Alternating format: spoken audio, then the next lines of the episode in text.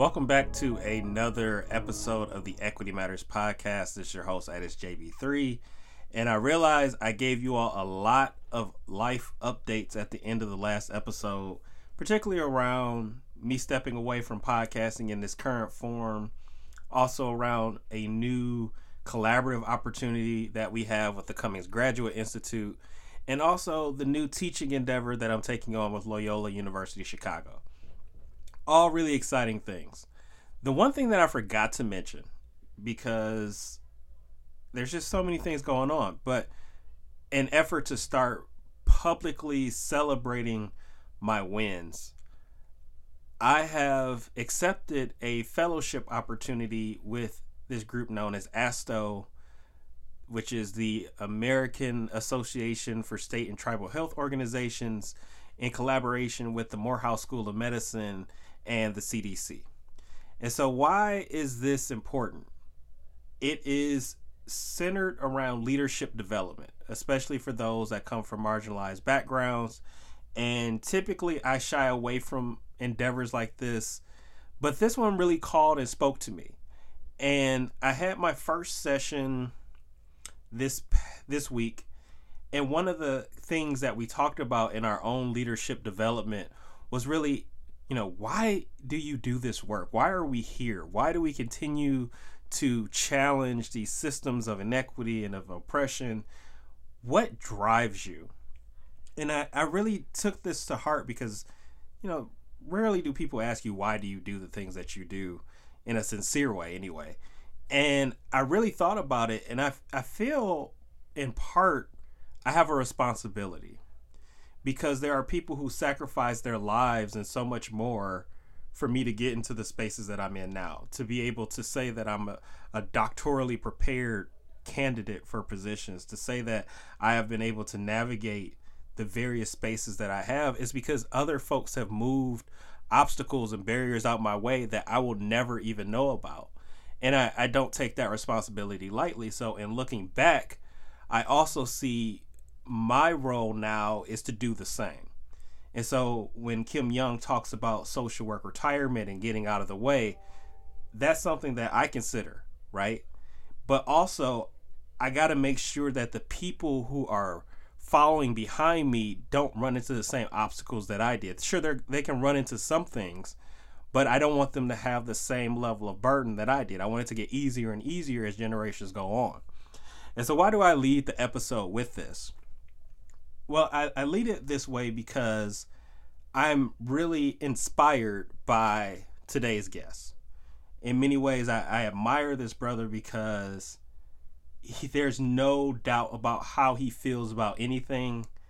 He makes things very clear, and just his grasp and command of knowledge and history just makes every conversation so much better.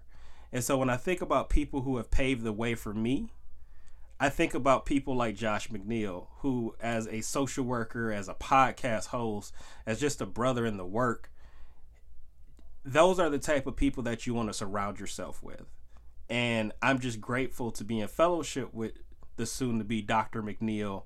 But it, it's his leadership that I, I, grasp so much from. And usually I, I, wait until the end to, you know, give flowers. But in, in today's episode, I really want to do it up front because as I think about the ways that we've been prepared as practitioners to go out into the field and to do this work, just as soon as we get in, we have to start unlearning because we realize that many of the frameworks and the theories and the practices that have become common are rooted in racist ideals or they're centered in a dominant majority view. And now, as black and brown practitioners, we start to enter these spaces and we say to ourselves, this isn't working for our community. How do we change it? or we have to do something completely different.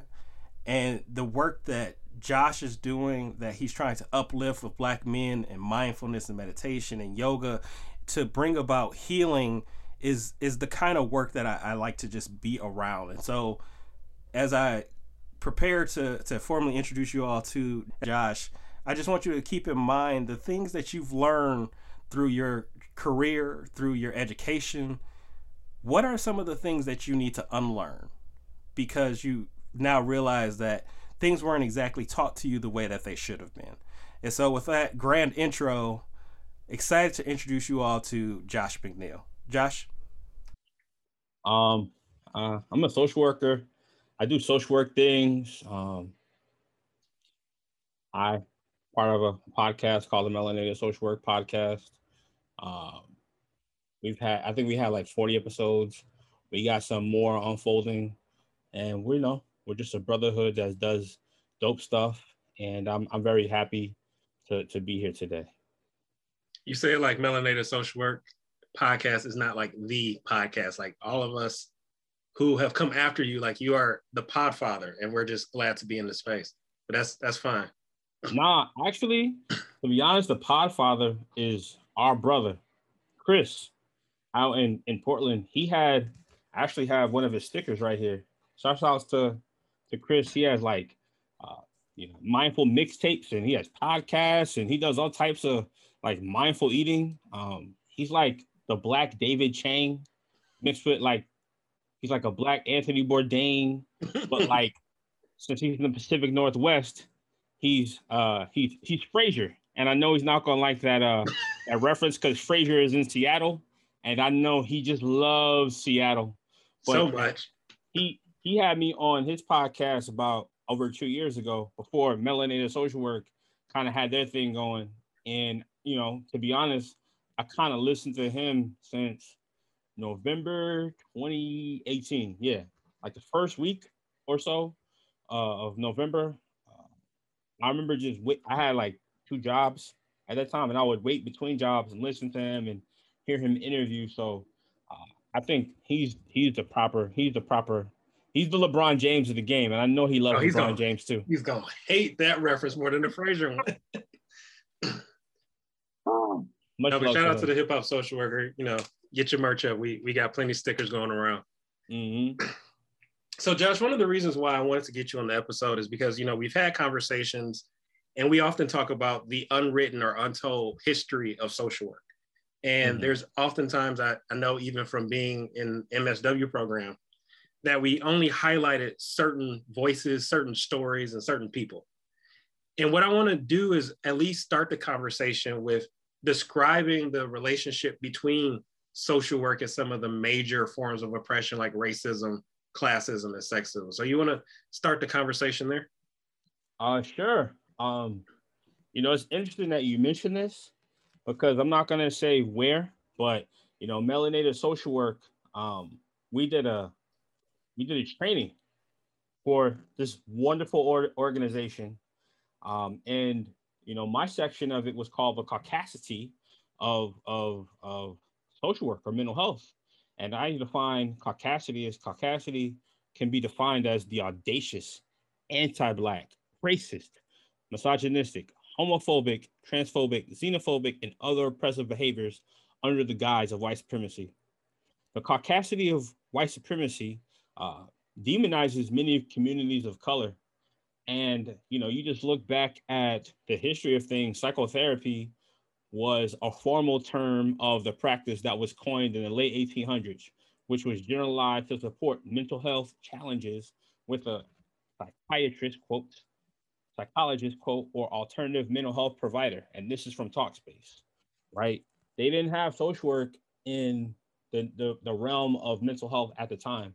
And if I do my if my if my research is right, I think in the 80s, just by the 80s, they started doing social work licenses.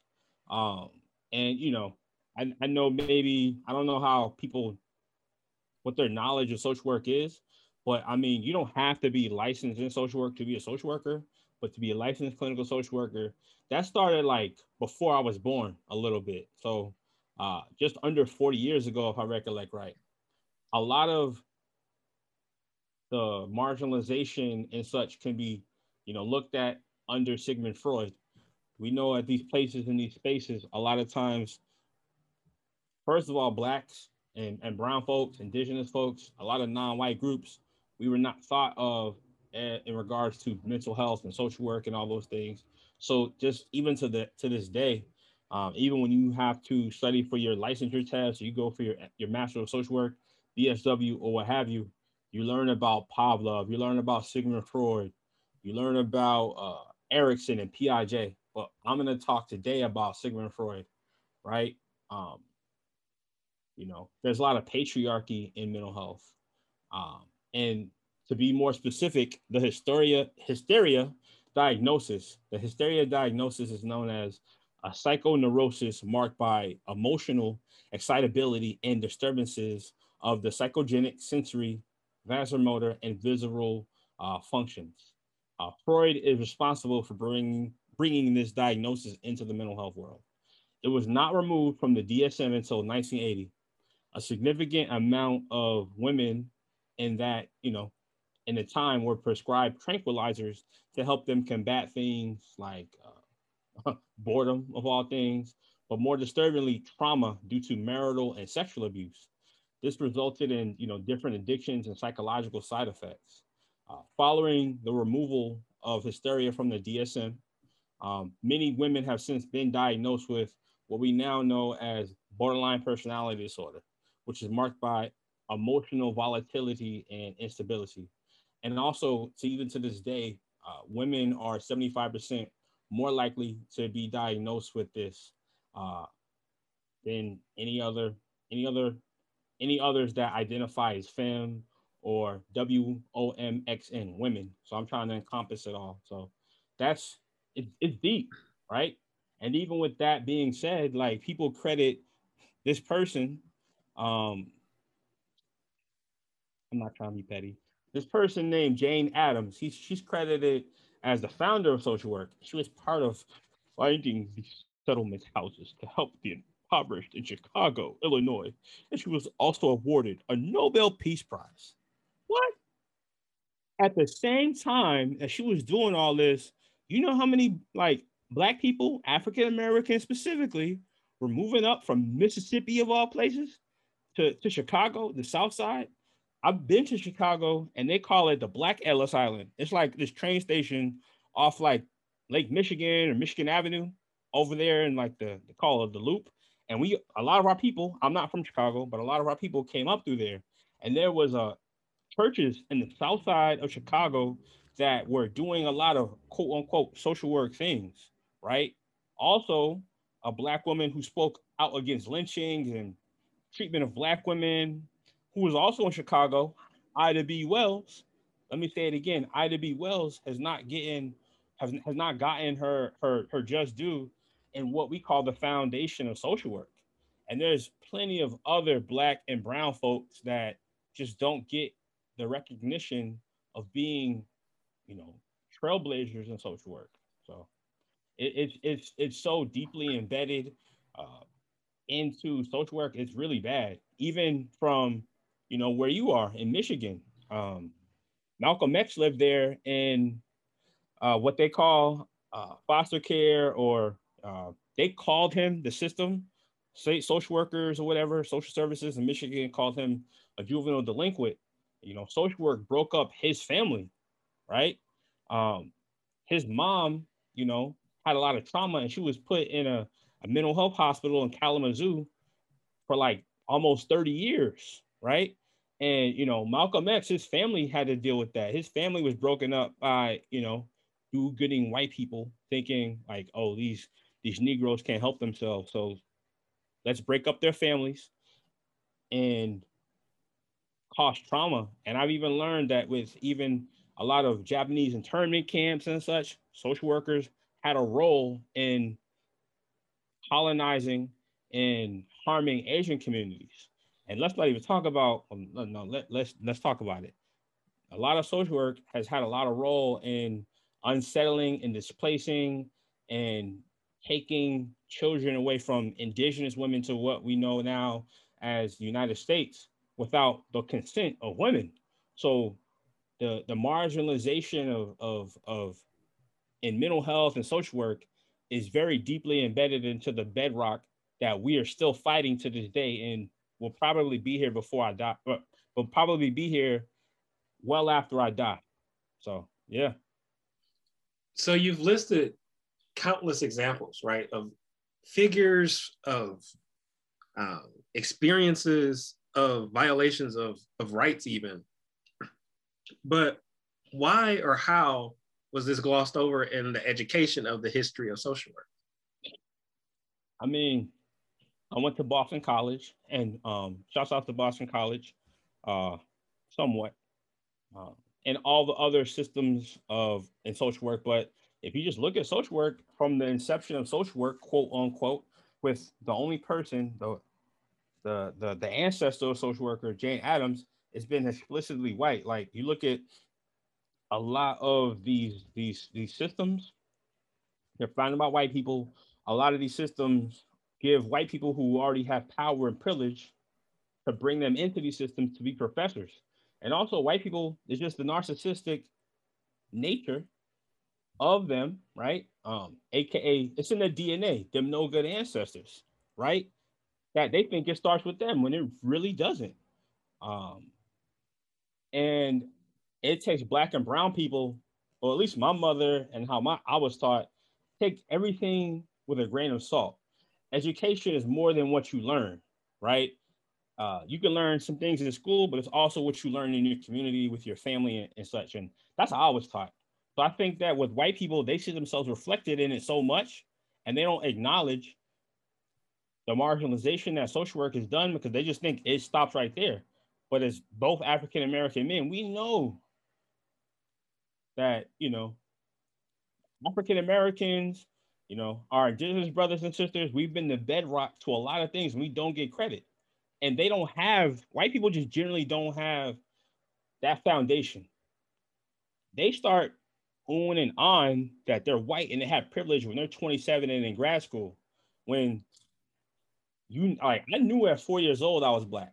So imagine if you knew at three, four years old, you being black compared to somebody who's 24, 25, 26. I was 20 years ahead of the game with knowing stuff and just that intuition of things. They just don't have it. And they enable these systems of oppression.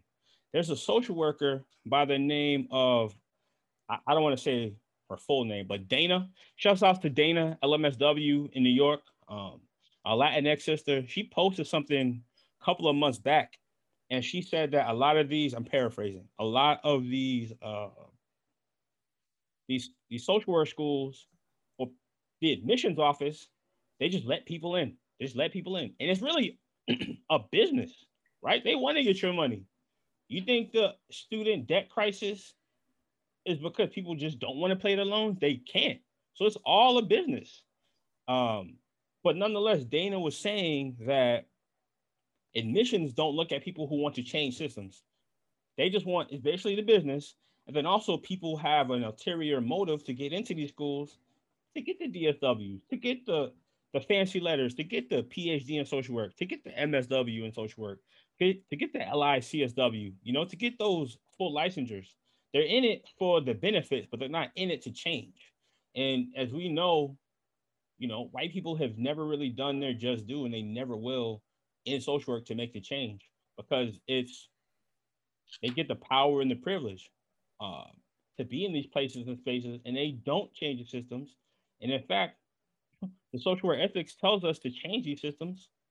Oh, y'all know it's just it's just word salad. You know, the black and brown folks that are in social work, we are in, especially millennials, we're in these places and spaces now to get our own LLCs and private practices and platforms because, you know, we're the cornerstone, right? And initially we were the stone that was refused. Now we are the cornerstone, right? A lot of, I was helping a young lady today. Uh, so I was supporting her with finding, so I'm about to refer her out because her, her session limit is done. But she's looking through a lot of these providers, and it's all white women, and it's already a turnoff. So it's funny how the last shall be first and the first shall be last, or whatever you know the quote is. Because right now, like I said, black and brown folks are the we're the cornerstone because we were the stones that were refused. And you know, Malcolm X said the chickens come home to roost. So we're we're we're doing our thing right now. And shouts out to Malcolm X too. You know, when you mention the, the mediocrity of folks, people know that I, I just finished a doctoral program. Woo, woo. And yeah, yeah. Fight on. Mm-hmm. About that, um, we should fight on, right? Like we we actually should be fighting on. I think to your point, people do get very comfortable with the degrees, with the credentials, the privilege, the access to come with it, and they're not necessarily designed to uproot, to dismantle, mm-hmm. to abolish. And in many cases, I think the degrees really just allow them to perpetuate oppression, right? Like you get to jump ahead now to leadership roles where you get to make active decisions that uphold inequity. Like you don't, you're not often, or at least some of the folks that I've met over the past two years are not built to say no or not mm-hmm. built to call out what's obvious to, to you and I. It's like, and I'll save my whole thoughts on allyship for another day, but it, it just becomes really clear that even though we we share like those letters behind our names, we might not be seeing issues the same way. I agree. And speaking of, I probably really mentioned this already in other podcasts and with you and what have you. Um, shouts out to Feminista Jones, who's a social worker. She says, as far as allyship on page 43 of Reclaiming Our Space, how Black feminists are changing the world from the tweets to the streets. She's actually a social worker too. She says, quote, since there is no mutual benefit for oppressors and privileged people when the oppressed are liberated, there can be no such alliance, thus, no allies. In my longest Twitter thread ever, I offered that people use the term, air quotes, ally, as a catch all term and performative act to assure others that they aren't bad people. Um, and I feel as though, end quote, I feel as though, like to your point, kind of, that to be honest, I would have been trying to change systems without these degrees, mm-hmm. right? Um, I've always tried to speak truth to power, just knowing like my family history, my lineage. Uh, I'm related to folks that liberated themselves against whites. Matter of fact, it's a, it's like legit in my DNA. My my uh, I think my great great grandfather, a white man spit on him in North Carolina. Uh, I don't know when, but he spit on him. This white man. My great great grandfather he liberated himself and he he slapped the white man in the face and he had to leave New York. Um, he had to leave North Carolina within 24 hours, and he wound up in Brooklyn, New York. And you you see like it just comes to a point. My uh, Tupac was saying that to paraphrase, there's only so much. There's only so many ways you can be nice when your back is against the wall. Sooner or later, when your back is against the wall, it's fight uh, fight, flight, or freeze. And you know, sometimes you got to put those. I'm not in. I'm not endorsing violence. I'm not telling people to do this, but like you have to defend yourself, right? Sometimes, you know, I see a lot of videos of people just have their phones out and they're videotaping some things. And shouts out to these uh, these black queer brothers I saw a while ago. It was a white man saying some disparaging thing to them, and they had it so they the the the the story wouldn't get misconstrued. They had somebody videotaping it, and they liberated themselves to throw hands with this white man. And sometimes, hey man, it's only so much we can take. And hands might get thrown. In the name of Jesus, try Jesus. Don't try me, because some of us have hands. You did. So even in that same vein, and speaking of, of defending oneself, of liberating oneself, what have you observed maybe in, in classrooms or other training settings when students challenge their professors or the institutions that ignore this history? I think I think that if there's somebody like me and you, they're gonna get gaslit, right? I know when I was at Boston College, it was then known as the Boston College Graduate School of Social Work, right? A professor told me this is like late, I want to say this is like around Halloween 2014. You know, I had on my, I, I used to like have half of my, my work uniform, you know, under a hoodie. So I would like wear a hoodie. And I remember this professor was saying, sometimes with those that we see that we support, I don't want to say clients or patients anymore, but those that we are in service to, I'll say that, we have to be real and be very explicit. And she was saying that um, you just got to come out and say certain things, no matter how people may feel. She told the class that she told somebody that she was supposedly serving, "Oh, you're dressed like an adolescent black male. You're dressed for a B and E with that hoodie on." And I'm thinking to myself, uh, I, I've you talk about black men in hoodies and breaking and entering, and that's how that's what you think of black men with those hoodies. And I have a hoodie on in your class. That so I, you know, my mother, she's like, man, excuse my excuse my French, can I curse? Yeah, this this isn't Disney. Okay. My mother is 10 toes down, uh, born and raised in Brooklyn. You know, she's a Brownsville girl. If you don't know Brownsville, oh, okay. look up Brownsville, right? Uh, I'm hip. And she's like, nah, fuck all that. 10 toes down. Fuck that education. I got your back. We'll figure this out. You need to go talk to her about that. Your ancestors died for you to be in that place and she's gonna disrespect you. Don't worry, boo. I got your back. So the next day, the next the next class, which is like I think the first Friday in November, um, kind of talked about it. I'm like, I kind of felt some type of way that you said that. She's like, Oh, I'm sorry you felt that way. She didn't apologize. Nah. And you know, she when I would have papers and I would talk about microaggressions that I dealt with, she would tell me maybe it's not all white people. Maybe it's in your mind. And I'm thinking to myself, even in a grad school program, I didn't have all the knowledge and experience that I have now to, to kind of verbalize and articulate myself in that situation. Um, and looking back, I don't regret it at all. And I know at Boston College, we received awards for the recently distinguished alumni in January 2020. And we all wore hoodies. And I made a speech. And I'm like, in this very school, y'all said that adolescent African American black males are suspicious, this and that and I'm receiving this award at the same school with a hoodie on because of that professor. So props to you with to that professor. May Allah bless your social work career um, in the name of Allah. And I feel just not even just with that, with that standpoint in that situation, I should say, a lot of people are just gaslit, right? They they're told that, uh, oh well, it's not the school, it's you.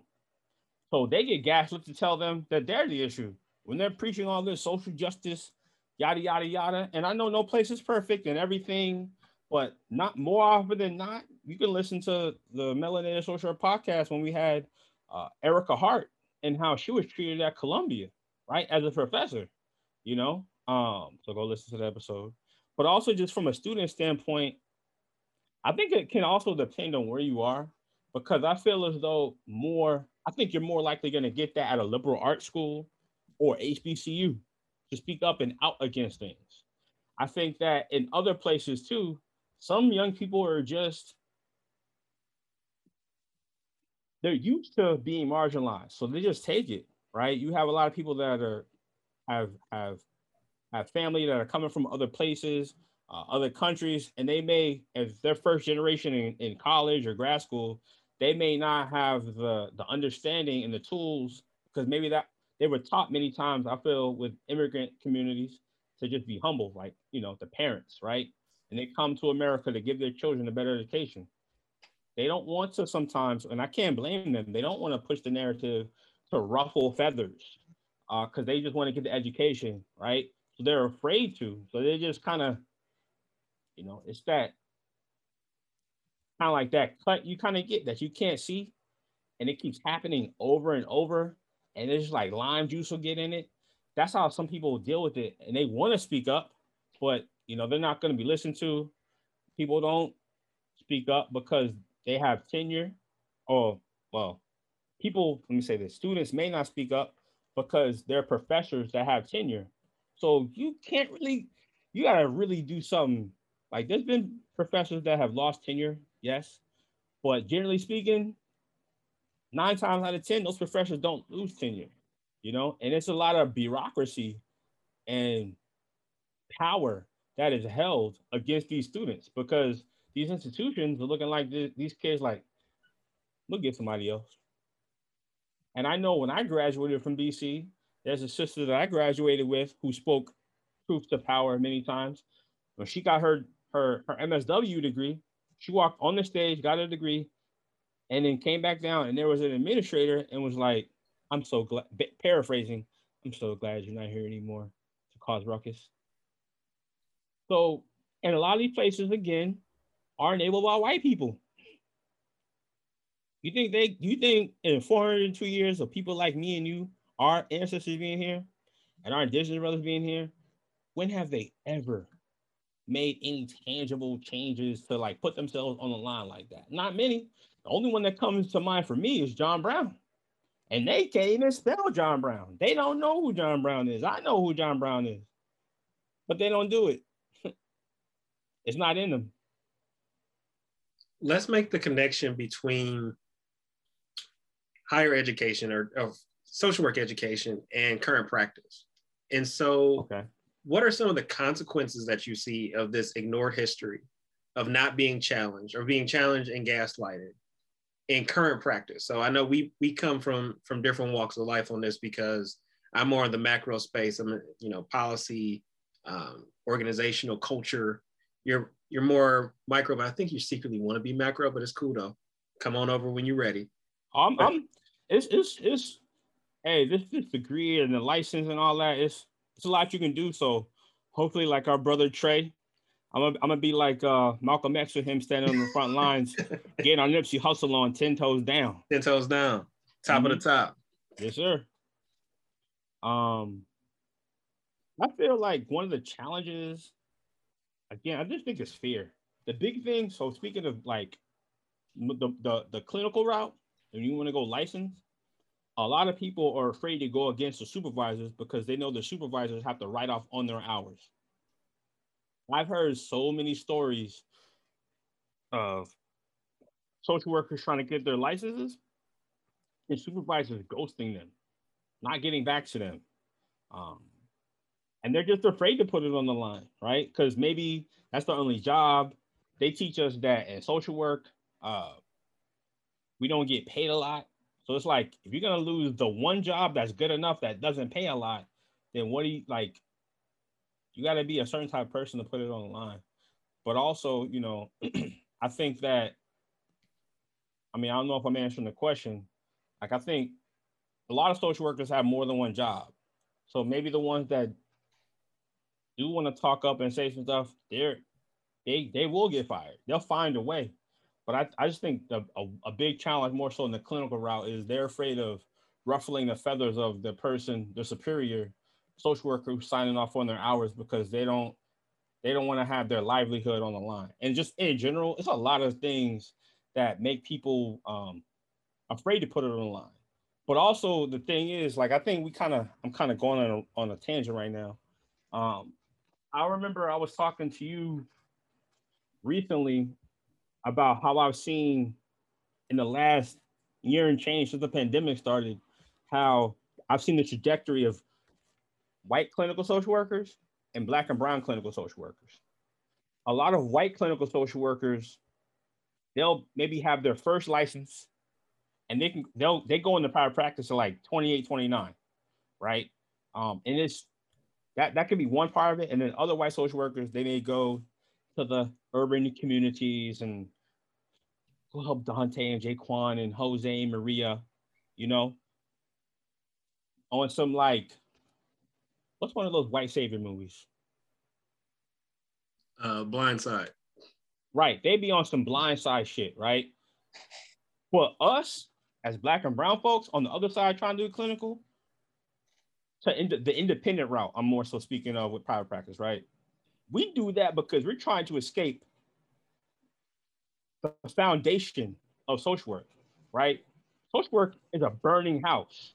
And white people, here's the thing the challenge is white people, really, because they can post a black square. I think somebody said on your podcast recently, like the ally cookies, they want the validation, but they don't do the work. Shout right? out to they, Dr. Jessica Isom. You feel me? They don't want to do the work. They want to have my black ass or somebody's brown to, to, to talk to him about stuff that they should do when they really need to go in front of a damn uh, therapist and be humble. Talk about those things. To the white people that go have some affinity space with your people. Sometimes you don't know it all. Sometimes you should just take a step back and not say anything because sometimes they center themselves a little bit too much. When it's a black or brown person being in danger or harm, they don't say anything. That that that book they read an African American and Lat, Latinx history of the United States that goes out the door. The the the the medical apartheid they read that goes out the door. The any Ibram Kendi book that goes out the door. So I think it's a challenge for us as black and brown people to deal with white people who have not done their work and who, you know, I've seen white people in these nonprofits and jobs and stuff like that, and social work or, or what have you. They can take a low paying job, right? But they, they have an inheritance. They're more of a trust fund kid. So they can they can they can they can be they can lose a job and be all right. And the biggest thing is they don't want to divest from these jobs and these positions. They go with the status quo and they think what they do is right, but what they do is white. Let's talk about two paths, right? Because one of it, one of them is about unlearning, right? And it's well, actually no, it's unlearning for all.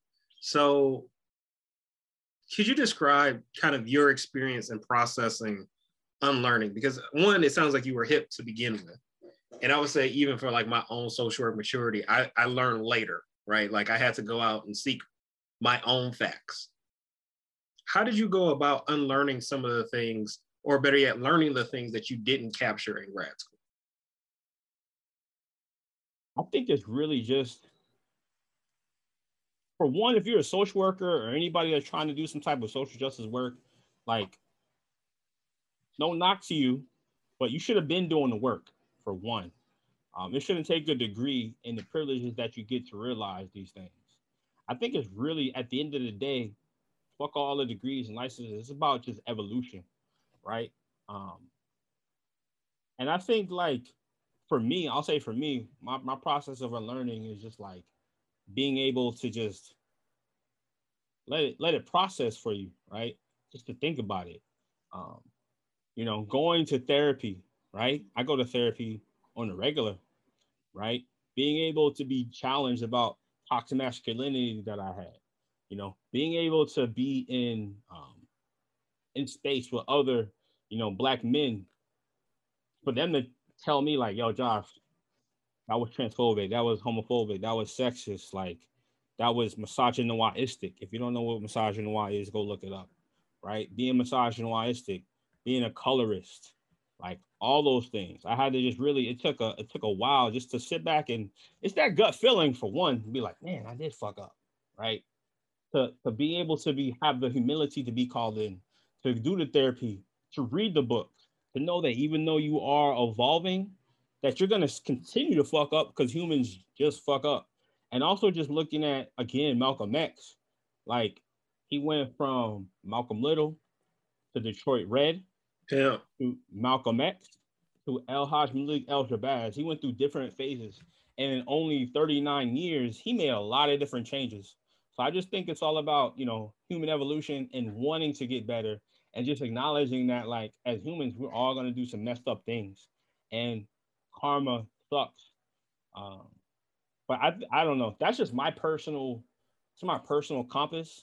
I don't really know what others kind of do, but I would just my advice to people is just to go with your gut to know that you don't know everything um, to read to to be open to being called in i've been called in and yeah it doesn't feel fun but it makes you better and you gotta you gotta put yourself out there a little bit and i think the the thing with white supremacy is like there's this perfectionism mentality like you have to know everything just nobody knows everything with all the degrees and licenses and this and that. My like Malcolm X didn't finish school. He's one of the most brilliant men ever. He evolved. My grandmother, God rest her soul, she came up in the Great Migration from South Carolina to New York. She didn't she didn't finish high school. She's one of the most brilliant people I've ever met. So sometimes also with us degree folks, that debt sucks. And also, just because we have degrees don't mean we know everything. Love that. So it, it's good to it's good to be around a mix of different people from different walks of life to be able to learn from them. Because at the end of the day, you got two ears and one mouth. You know, I think about that often as far as like the different phases of one's life because mm-hmm. James Bell of 20 years ago or even, you know, 10 years ago wouldn't be mm-hmm. on a mm-hmm. podcast, wouldn't be talking about equity, would be spewing some of the worst things that you could even imagine. And I think mm-hmm. part of it is growth, right? And being exposed to other folks. And when people talk about the importance of diversity, like that, that's what it really is. Like mm-hmm. actually being exposed and engaging with with other folks and mm-hmm. learning what's important to them and why it matters and why the words that you use matter and how it impacts them. Because, you know, I'm a facilitator sometimes, and I always talk about intent and impact. Mm-hmm. Because just because you meant well, okay, like mm-hmm. that that takes away nothing from the damage that was done. And I, I think a, I had a I was in this program called on that on the from what you kind of said it it takes a vulnerability. I had a somebody who was a, a superior to me when I was in city year, my team leader. Um, she was a black woman. She was an African woman, and she kind of pulled me to the side, and she's just like, Josh, you know, a lot of a lot of black men they don't want to show their vulnerability. You know, sometimes it takes real strength to show your vulnerability. And I think that a lot of people just in general, and I still, I still, I'm still challenged by it. I still have a lot of growing to do, even after this podcast. And it's just the biggest thing is just to know that Nipsey Hussle said it best. It's a, it's a, it's a marathon. It ain't a race, you know. So I have to just give myself passion, um, compassion, and grace to know that it takes time and also just to be vulnerable. Like uh last week I didn't pass my my my my independent licensure, but I'm gonna get back on that thing. You best believe, like right when I came home and days after, I was back studying. I was back on that thing, and that type of stuff will keep you humble and it'll keep you vulnerable, but also to embrace embrace that. And I think that if you're able just to be in that space, to embrace those feelings of sadness and frustration and anger and all those things and just to speak about it right a lot of us on social media we going on there just showing all the wins.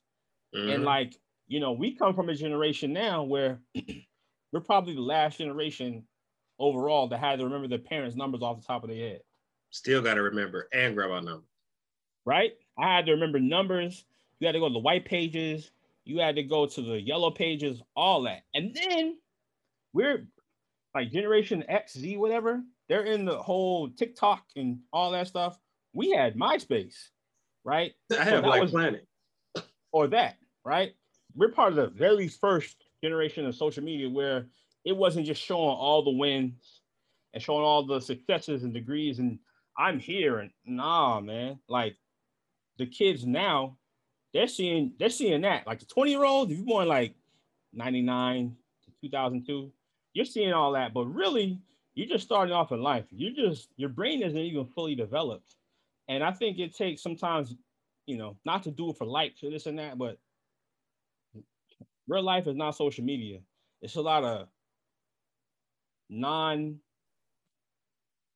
fun, painful moments that are not highlighted on social media. And social media is not a thing. It can be used as a tool. This is how we met and how we've networked. Um, but it's it's not real life, and it's it's it's there's power in being vulnerable. And I think a lot of times too, um, with whites, they're not used to being vulnerable, and they're just so accustomed to the entitlement that they're they're in their own insular world. So, yeah. I do want to go back really quickly because it's it's not funny, it's not ironic, but it, it just happened today. I was talking to my mom and I was following up for my stress test that I took a few few weeks back. And it's no, everything looks good. And she's like, but James, you, you got to talk to somebody, like because I, I, don't actively have a therapist. It's been a while since I've had one. and she she asked me a question which really surprised me. It's like, why is it that you don't talk to someone? Mm. And like I I thought about it, I was gonna like paraphrase, but I, I decided to be like 100% real. Where it's like, it was never modeled for me. Like I never saw what it looked like. You know, to cry meant you were weak. I mean, all the the classic tenets of toxic masculinity. I'm still battling, right? Like I, I have mm-hmm. not reached a place where I'm like, you know what, this thing hurt me. I'm gonna cry about it because there's this constant challenge of, oh, you know, if I do that, how is it gonna be perceived? And I've got the added bonus of, you know, I got two boys, and so mm. I, I'm constantly thinking about what am I modeling, right? Because right. I don't want them to think that you're emo- you don't express your emotions. Because mm. I got I got one of the boys, they're just like they're loud, you know. They he wants to be heard by any means. If he doesn't like something, he's he's screaming about it. I want him to tone it down, you know, a couple notches, but I do want him to know that, you know, you have emotions. You should show them. But I also have to be like, don't be a hypocrite because dad, you're walking around upset, pissed, mad all day, but you're trying to play it off by playing a video game. You know, it's it's interesting that you mentioned that because um it's actually men's health month right now. It is. Um, and you know, I just got into this little. I'm trying to be like you. I just got into this DSW program at University of Alabama. Hey, trying to have that. You know, trying to have that DSW at the end of my name. Doctor um, McNeil. Already. Um, and a lot of what I want to do is be able to be there to heal. Um, not say I'm not the soul. I'm not the sole one. It's, a, it's not. It's not a lot of us. There needs to be more. But there's just so much like I say men, but also black men. Um, because like in general with masculinity and those that are probably more masculine presenting or those that identify as men i want to include all spectrums of it um, there's a little bit of toxic masculinity in us all and i think you know i heard somewhere in the podcast like for black men how do we show our emotions like it's never been modeled to us like we've of course and there's nothing to dissuade or to belittle or to talk about because black women have dealt with it more than anybody in the world, bar none. Black woman is the most mistreated human being in the world, right? Where there's black women in, in, in Pakistan, yep, we're there. Go Google it. There's black people in Palestine, yep, we're there. Uh, you know, so but I think also black women support each other in a sense of when there's for health and going to like doctor's exams and stuff like that. Whereas with men, it's like, oh, suck it up, be a man, you'll be all right, patch it up, put some put some tussin on it. You know what I'm saying? Um, I think that I've been able to look at myself more through therapy, um, and seeing like, I got some fucked up shit going on with me. it, it's it's hard. It's humbling to be like when your when your therapist just sits there and is quiet, and she just like drop the flex bomb on you some stuff you need to do, and you're sitting there like. And I couldn't imagine being being someone who understands the therapeutic process and knowing exactly what they're doing. Like I couldn't imagine that. Like, oh, you just did that thing to me. Like Jedi like some, mind tricks, you know? right. There's like I've had different therapists do different jobs because I've had different insurances. But like my guard is up when I initially meet with them. Um, so I'm like wonder what modality they're gonna come with. But not even just the mental health, like we don't talk about, enough about the prostate exams, right? We don't talk about more about um, our sexual health. Yeah. Right. There's so much that just doesn't get talked about, and I think it's really, and I gotta, I have anxiety. I'll be honest with you. Um, Same, bro. I have really bad anxiety, and I, you know, to be honest, I ain't gonna say what exactly, but I had to go. Thank God it wasn't anything serious. Whew. But I had to go get checked out because I'm like, you know, I'm getting older now is the time to like get ahead of stuff. And I really look up to Quincy Jones because Quincy Jones is like pushing 90. And I, there's a documentary on him on Netflix that's really dope that I yeah, I watched that. I watched that. I watched that was, like twice. Yeah. Right. And you see how just like he had his health stuff, but he's lived, he has his family around him, right? Um, he lived a long life and I haven't heard any cringy stories about him. Um, but he's lived a long life and he's just so pleasant. And I'm like, man, at like in my early 30s, it took me to realize that's possible because as a black man, I don't know why. I like my father wasn't around. My people that I kind of looked up to were like Biggie and Tupac. I'm like, damn, am I gonna make it past 25? Because right, Tupac died at 25. And then now that I'm in between 25 and 39, I'm like, dang, Malcolm and Martin died at 39.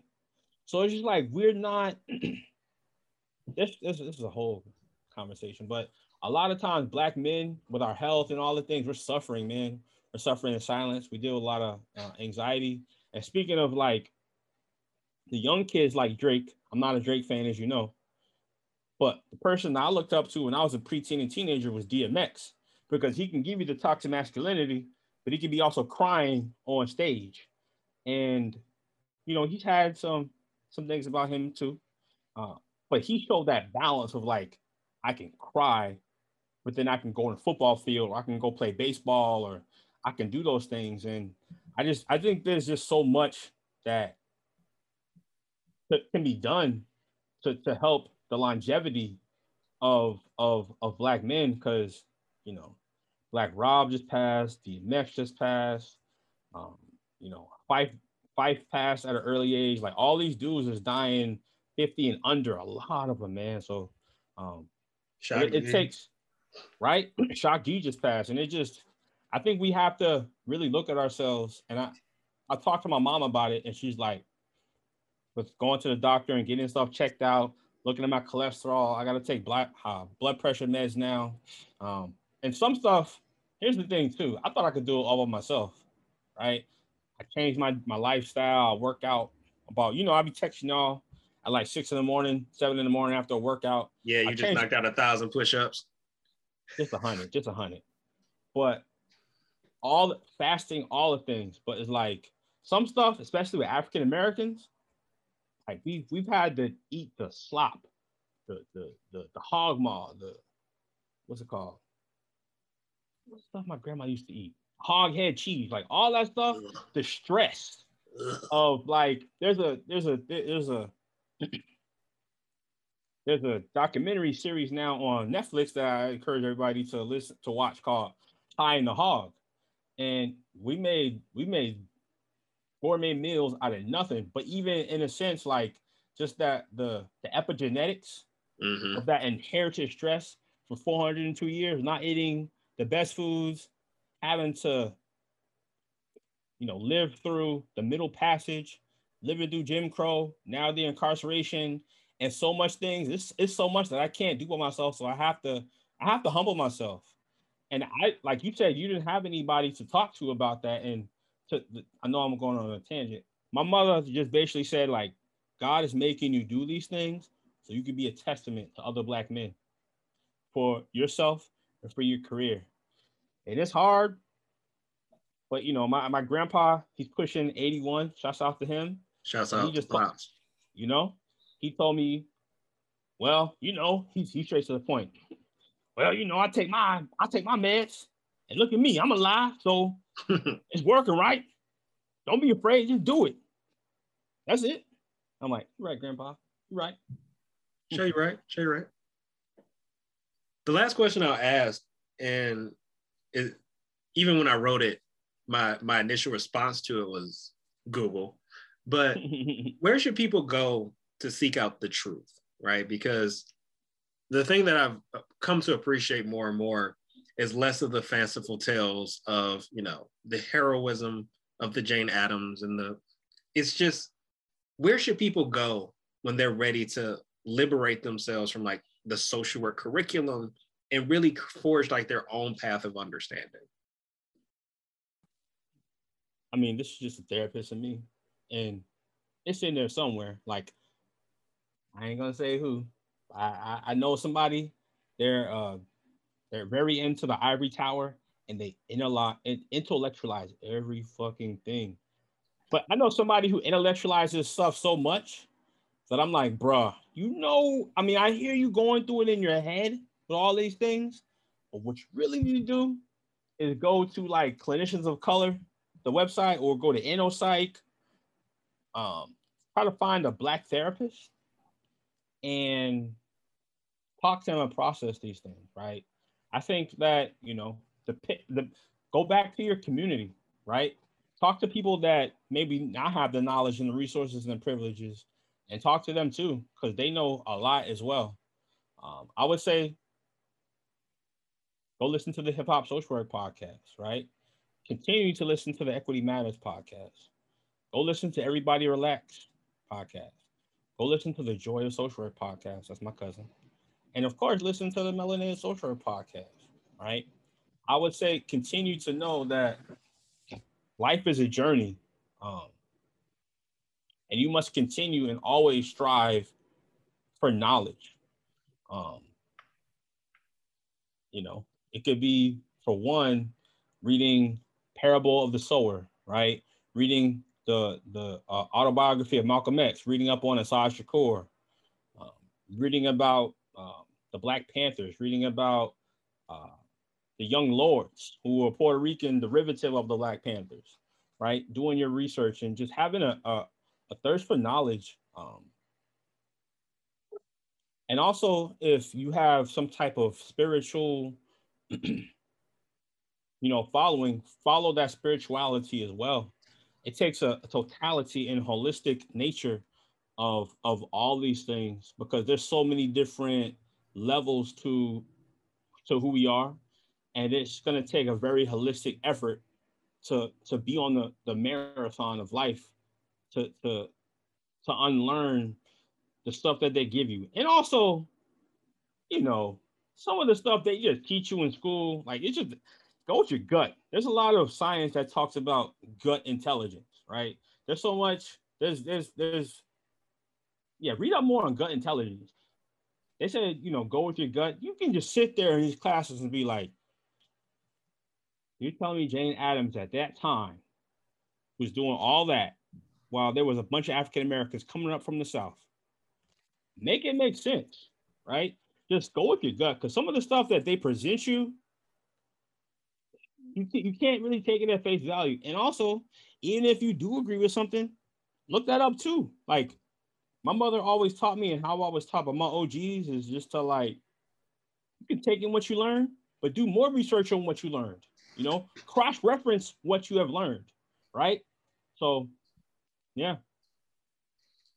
You've already given the, the name drop for the Melanated Social Work podcast, but I want to make sure that people can keep up with you, right? Um, best way for people to follow the soon to be Dr. Josh McNeil? I would just say for now, you could just um, you can just follow us at Melanated Social Work on IG. You can go to our website. We have melanatedsocialwork.com. Um, you can listen to the podcast. We're on Apple. We're on Spotify. We're on Google Play. Um, you can click our link tree and our Instagram to see what we all have going on. Like shouts outs to Marvin and Jesse. They led the ASWB clinical prep last Thursday. Um, we also have merchandise. I mean, so I would that's all the, the Instagram right there, but our Instagram, our websites. Yeah, that's a good start right there. And y'all offer like trainings too, like aside from ASWB, like people who want to actually do the work you all offer like workshops of the sort too, right? Yeah, um, we've done that in the past with people, and they let's just say they wasn't ready for the knowledge quite yet. they chose violence. We did not. Um, so it depends. Like we get emails, and it's like if it's within our capacity, we, we've done it. But we've we've done the controversial. Hopefully, it will be something bigger in the future. Not anytime soon. America, the world uh, liberation counseling, which is something that I kind of was talking about initially when I began the interview. Um, and we also like not even just training, we've done like we've led healing spaces for you know black and brown communities because I guess consulting wise or, or what have you, a lot of these nonprofits, let's just be honest, they're band-aid organizations. They're not anything preventative. So they have a lot of white people with a lot of unchecked uh, power with black and brown folks to be on their you know, billboards and advertisements to get them to grant money. And sometimes those black and brown, especially the black and brown youth, they get put in harm's way with microaggressions and such. So that's why they call people like us to the, you know, into the organizations to lead healing spaces, just to be there to do some mindfulness, to talk about the elephant in the room, um, to talk about books or whatever else they may need to talk about at that time. Because I mean, at the end of the day, it's about healing our communities. We we know what we need, so it's really it starts with us. Hey, Josh, I appreciate you hopping on the podcast. My pleasure. gems as always. My pleasure. And wishing you continued success. I know you you got a lot coming very soon, and so glad to just be a part of it. Hey man, I'm just trying to be like you, and you know, you know, it's more ways than one. You know why too? We spoke about that before. Oh yeah, oh yeah, I got you. I got you. Appreciate All right. Thank you.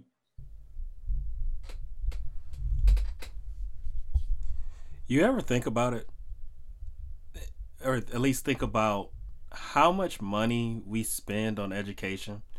I know I get a monthly reminder in the sense of my student loan payment, but we spend a lot of money to get knowledge or to to gain access to knowledge that is biased, right? Is is rooted in misinformation or is sugarcoating and glossing over some of the very important facts that help to shape the way that we practice. And when I start thinking about that, I, I kind of get pissed, right? You know, you, you spend a lot of money on education and for what?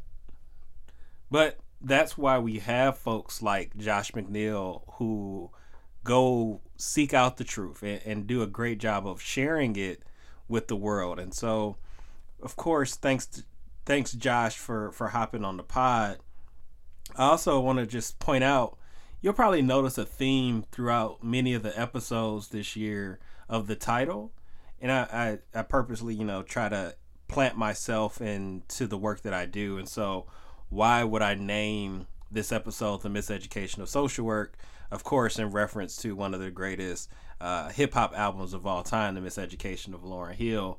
And if you don't believe that's true, fight your mama. But no, seriously, I think it's it's a it's a place for us to really think about how we go about unlearning and the ways that education actually sets us up to not be curious, to actually go with the status quo and just accept whatever is given to us.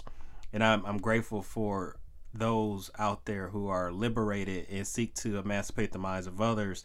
I'm not going to get on my grand rising tip this morning, but I, I, really think about the fact that there are practitioners and scholars, researchers, academics, and just people who, who raise the flag of you have to know more than what you know currently, and they point you in the direction of where to seek it. And so, first, just want to say thanks to Josh for hopping on the pod.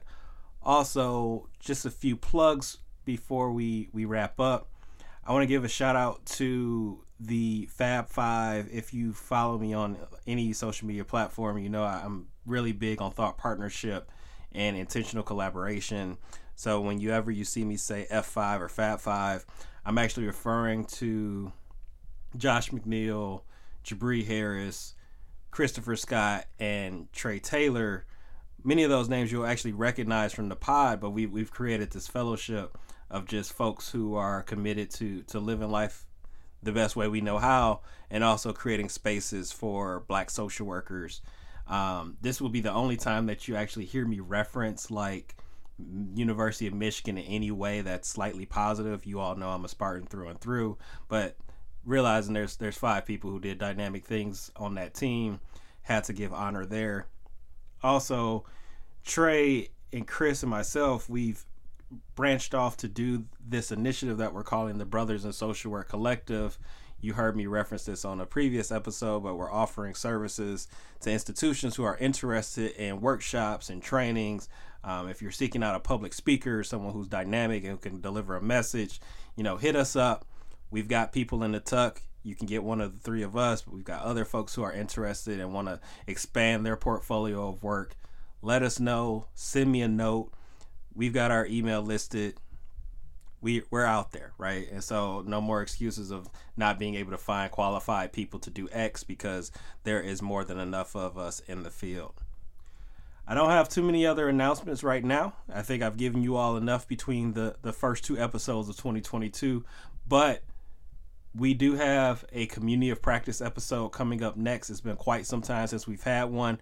Really excited to to dig into this topic of tone policing and what we do as far as stereotypes for black women. Really rich topic, great conversation. If you pay attention to us on social media, that's at Equity Matters Podcast on Instagram and at Equity Matters PC on Twitter. You'll see exactly who will be delivering that conversation. So just stay tuned, folks.